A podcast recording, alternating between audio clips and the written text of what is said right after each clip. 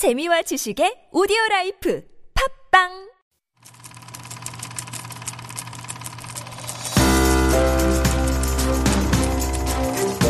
One up, take one, A mark. Scene one, take three, A mark.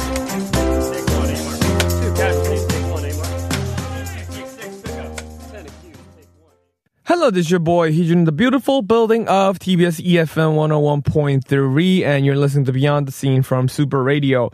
Um, a lot of uh, my uh, movie script has been inspired by and motivated by uh, a lot of films out there. I really love uh, Tarantino. Uh, I love Bong Joon-ho, and I love Martin Scorsese, and everyone who loves uh, filmmakers those are the three uh, filmmakers that I really love and get inspired by. I'm pretty sure all the aspiring uh, filmmakers are also having that list too. And one of my favorite film of um in Korean was um I actually told you guys this before 공동경비구역 JSA by Park Chan-wook.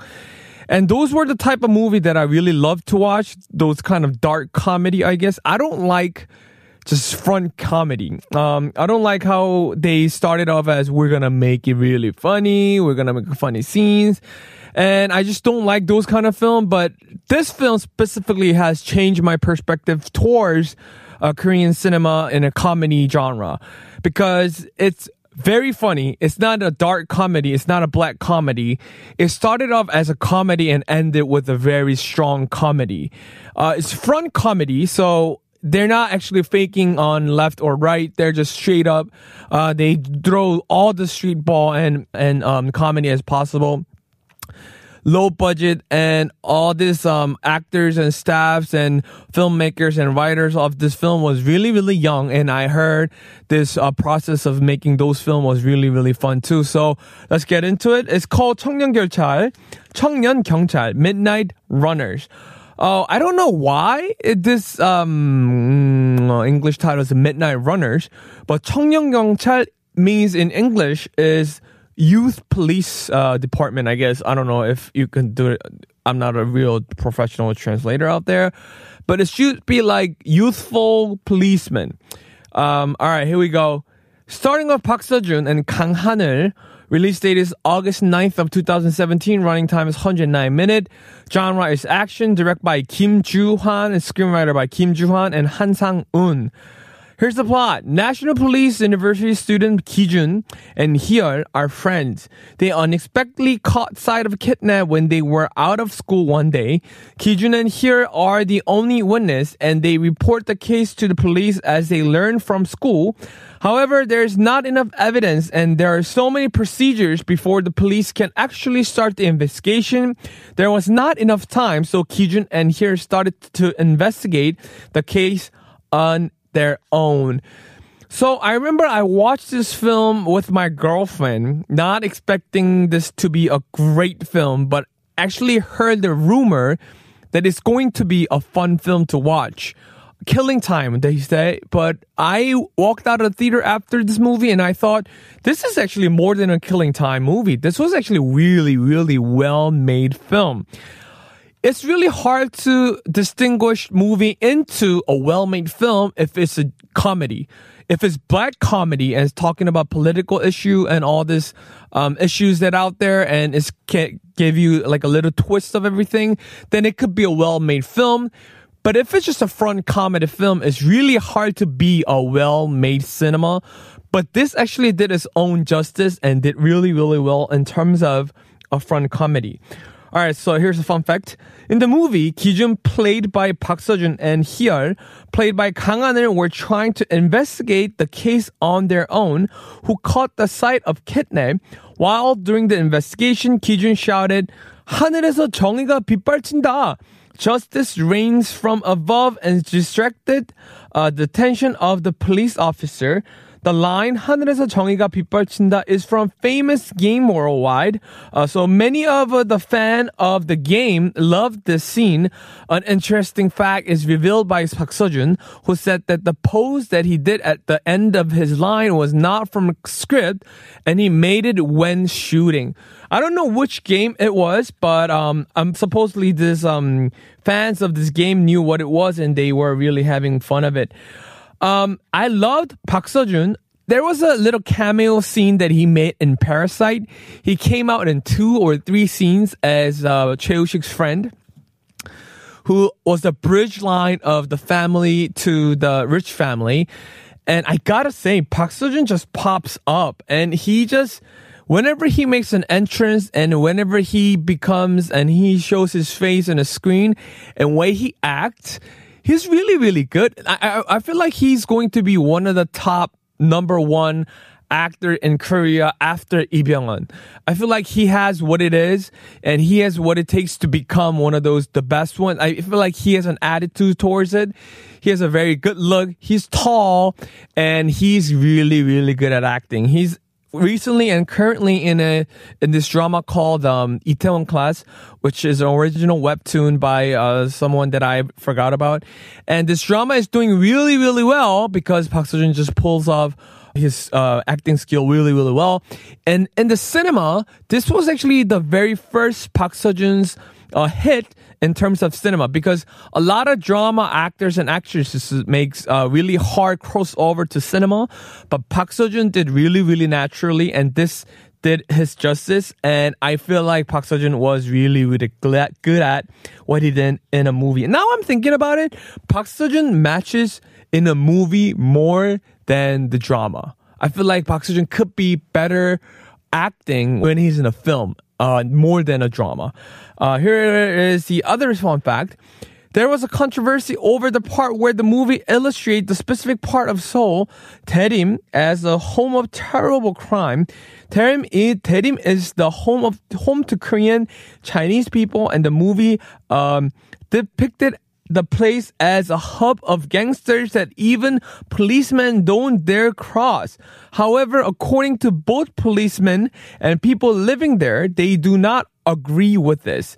There was even a protest of Korean Chinese people which demanded to stop screening the movie at the theaters and ask for an apology. Park Ok-sun, the chairwoman of a special committee looking out for the interests of Korean Chinese community, said the said the movie excessively smeared Korean Chinese people and depicted the neighborhood of Daerim as a hotbed of crime, thwarting the effort of 700 Korean Chinese compatriots and South Korean society to coexist and revamp the community's um, image as safe and lively. Uh, Movie Rock, the production company of the movie, apologized in a statement it sent to the committee. It says, we deeply apologize to everyone who felt discomfort about the way the Chinese were depicted in the film. We made such a fictional depictions only to evoke suspense. The company also promised not to make film that can cause such misunderstanding, but rejected the committee's request to choose between a phrase like the movie is fiction or taking it down.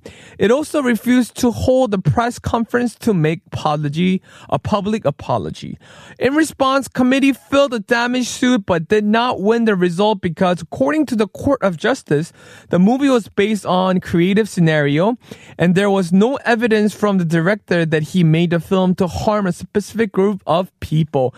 I agree. I guess you guys could be really upset in the fact that if we can look like we're going to make look bad to uh, all these Chinese Korean people who lives out there. But there's so many movies. If you want to take that path, there's so many critics that we could do. I mean, Host, there was a um, huge monster came out from the Hangang River. I mean, then Hangang River people who live used to around uh, Hangang River should just go, oh my god, this movie is actually is talking really, really bad about Hangang River. We should just take the movie down. And other movies like, let's just say Parasite, that movie talks about um, the neighborhood. That's my neighborhood. I literally live there around that area. I can spot every places that that movie shot, and I'm not really saying anything about it because it's a movie. There's this thing called um, what's we call it? Conception. I think conception is only allowed in a movie theater. It's only allowed in a film. It should be what it is, and no one should take it personally, and no one should take it further than the movie itself. That's what I think, and that's what I think it should be. So according to Kang Han he said that he shot the movie when uh, 80% of the scenario was done. But in an interview, director Kim said that it was not true. Actually, they added 20% more to the original script because Kang Han and Park Seo-joon did really well on the site. Many people said that director Kim dealt with sensitive crimes and illegal places without enough care or without specific reason. In an interview, when Kim was asked about this issue, he said that he had to illustrate those scenes to make people realize that there are so many brutal things like these are happening in our society and people who have to be protected are not in safe places as well. So he had to deal with people who are in a safe situation in the movie. I don't like people who come and go, you did this to the film, you did that to the film. It doesn't really connect to the reality, blah, blah, blah. If the movie doesn't say this movie is based on a true story, they actually say that in the front of the movie if that movie is actually based on a true story or a true fact. It doesn't really say that in the front you cannot complain or blame on a movie if doesn't connect to the reality. I mean, the movie itself, it should be a fantasized by someone or something or some thoughts from director. It should be the fantasy world.